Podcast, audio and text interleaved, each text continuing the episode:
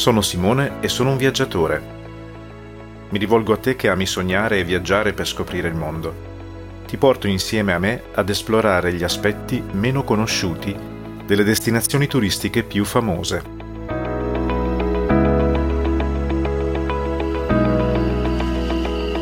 Ho deciso di fare questo podcast direttamente da Alicante, dove mi trovo da circa 24 ore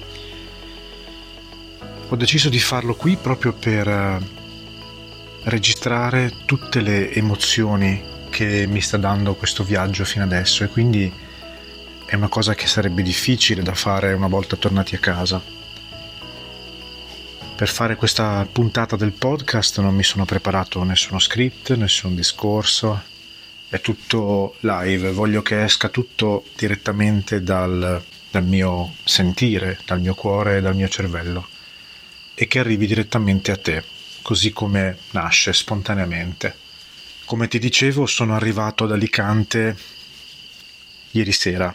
Ora sono le 10.50 di sera, sono piuttosto stanco perché la giornata è stata lunga, ma anche molto molto piena di emozioni e di cose particolari da vedere. L'impatto, diciamo così, con la regione è stato interessante perché mi aspettavo una Spagna arida, molto secca, ed è così effettivamente.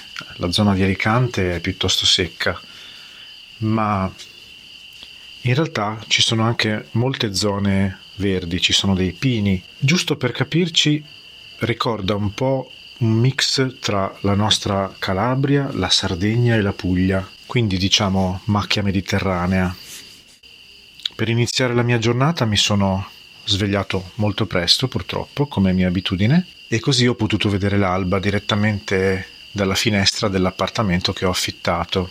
Si trova in un sobborgo di Alicante perché così facendo a me piace sempre visitare molto in dettaglio le zone che vado a vedere e quindi se fossi stato in piena città, se fossi rimasto nel centro della città, questo avrebbe significato tutte le mattine dover uscire dalla città, subirne il traffico ed entrarci alla sera. Alicante ha circa 380.000 abitanti, quindi non è una piccola città. Ho trovato questo sobborgo di Alicante, adesso cerco di pronunciare bene il nome anche se non sarà facile perché qui i nomi sono un po' particolari, c'è questa lingua locale, quella della comunità valenciana.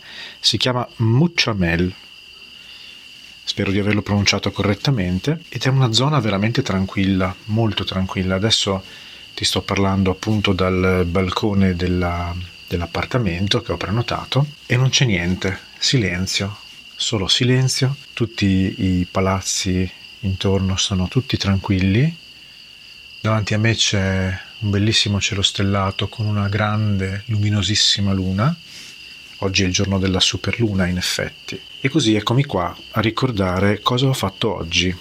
L'idea era di andare più a nord possibile e poi di tornare indietro, quindi di muovermi lungo la costa perché mi è stato detto mi è stato raccontato e ho letto che la parte più interessante di questa regione è la costa e quindi appunto io volevo andare molto molto a nord per poi tornare indietro piano piano e vedere tante località diverse in tutta la costa. Bene, questo approccio non ha funzionato del tutto, nel senso che sono arrivato proprio sulla punta che si incunea nel Mediterraneo che la Spagna ha in questa posizione. Se vai a vedere una cartina ti accorgerai subito di cosa parlo. In pratica è un enorme pezzo di terra fatto proprio a punta che si protende verso le isole Baleari. Isole Baleari che però sono comunque molto lontane da qui. Si vedono a malapena nel mare all'orizzonte, ma giusto con l'obiettivo della fotocamera esteso al massimo, quindi con un forte zoom. Ecco, come ti dicevo, sono andato più a nord possibile, proprio sulla punta, e mi sono mm, ritrovato nella zona di Teulada. viene quasi da ridere perché io in parte ho origini sarde, ma qui non c'entra niente la Sardegna, quella è un'altra Teulada. Qui si chiama appunto Teulada questa città ed è una, mm, cioè una bellissima baia, veramente molto bella, piena, pienissima di posti veramente incantevoli con dei panorami particolari, molto belli che sì sono mediterranei ma allo stesso tempo ti accorgi chiaramente subito che sei in Spagna, ecco. Ho iniziato la giornata in una spiaggia davvero bella, si chiama Platia de l'Arenal, spero di averlo detto correttamente perché qui i nomi sono davvero un po' particolari da pronunciare rispetto allo spagnolo standard. È una lunghissima spiaggia piuttosto grande, protetta da eh, rocce, da scogliere, sia da una parte che dall'altra e piuttosto all'interno rispetto al mare aperto, quindi molto protetta, con l'acqua cristallina color smeraldo, dove tante persone infatti fanno snorkeling proprio per questo motivo. È stato veramente bello passeggiare sul suo lungomare con tante palme e poter godere di un'aria fresca, di un bel vento e di una temperatura né troppo alta né troppo bassa, parliamo di 25 gradi all'incirca. È stato molto bello passeggiare sulle sue scogliere e anche fermarsi un attimo per il pranzo.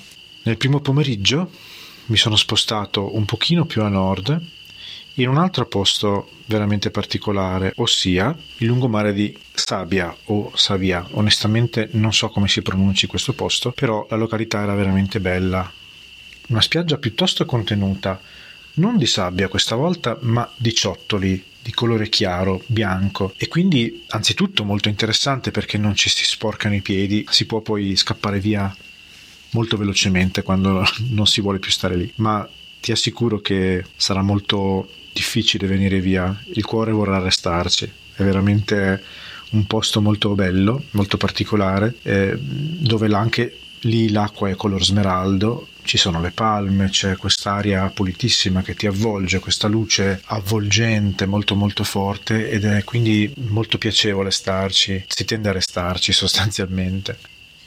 La visita successiva è stata nel promontorio lì vicino, il Cap de Saint-Antoni. La strada per arrivarci si inerpica un pochino sul promontorio e si vedono delle ville pazzesche, chiunque ha la fortuna di abitare lì è veramente molto fortunato anche perché si ritrova tutto intorno una bellissima pineta di macchia mediterranea, quelle che conosciamo anche noi sostanzialmente. E poi una volta arrivati più avanti nel promontorio c'è un grande parcheggio poco prima di un faro militare e da lì si vedono da una parte eh, le, le coste della Spagna che arrivano quasi a Valencia a perdita d'occhio e dall'altra parte, molto in lontananza, le isole Baleari. È un'emozione unica, soprattutto se si è già stati in queste isole e eh, si sa cosa ce l'ha, diciamo. Il Mediterraneo è bellissimo, almeno oggi lo era. Una distesa infinita di blu, di questo colore blu intenso. È, è indescrivibile. Il cielo era terso, veramente perfetto. Si vedevano un sacco di navi all'orizzonte, navi da crociera, barche a vela, barche più piccole, era molto molto bello, un momento veramente particolarmente pacifico e poi la macchia mediterranea aiutava molto, c'era il lentisco, c'era il rosmarino profumatissimo, c'era la lavanda e credo anche altre piante che conosciamo molto bene come il mirto che in Sardegna è molto diffuso.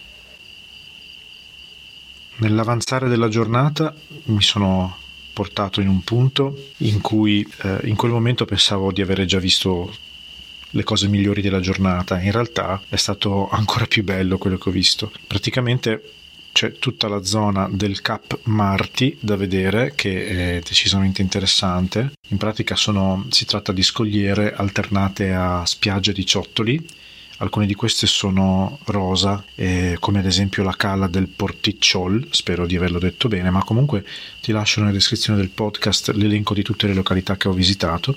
Davanti a questa spiaggia diciamo quasi intima, cioè non è molto grande come spiaggia, c'è una bellissima isoletta che si chiama Isla del Porticciol, appunto, e che arricchisce moltissimo eh, il colpo d'occhio, il paesaggio.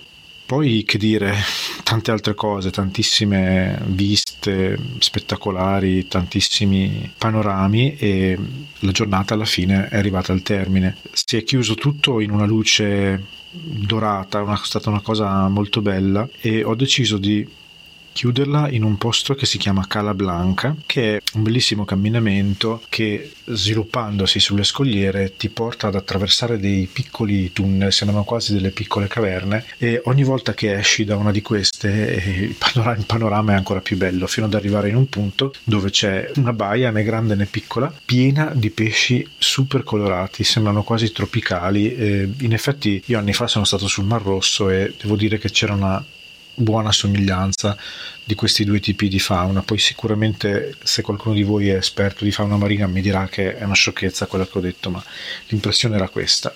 Davvero una bellissima giornata e domani spero di eh, visitare ancora un altro pezzo di, del, di questa costa a nord di Alicante che ancora non ho visto. Potrei arrivare, diciamo, dalle parti di Benidorm, ma lo scopriremo domani perché mi lascerò trasportare da, Ehm, così diciamo dall'ispirazione improvvisa.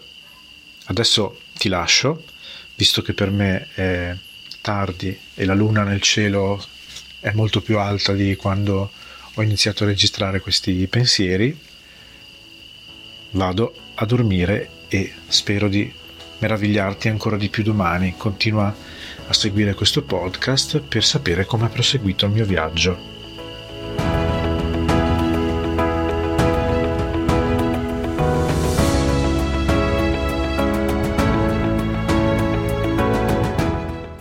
La vita è un viaggio. Buon viaggio. Scrivimi cosa pensi di questa puntata nei commenti su YouTube oppure nel blog. Ti lascio i link utili in descrizione dove troverai anche i riferimenti ai contributi sonori o musicali dell'episodio. Grazie per l'ascolto e a presto con una nuova avventura.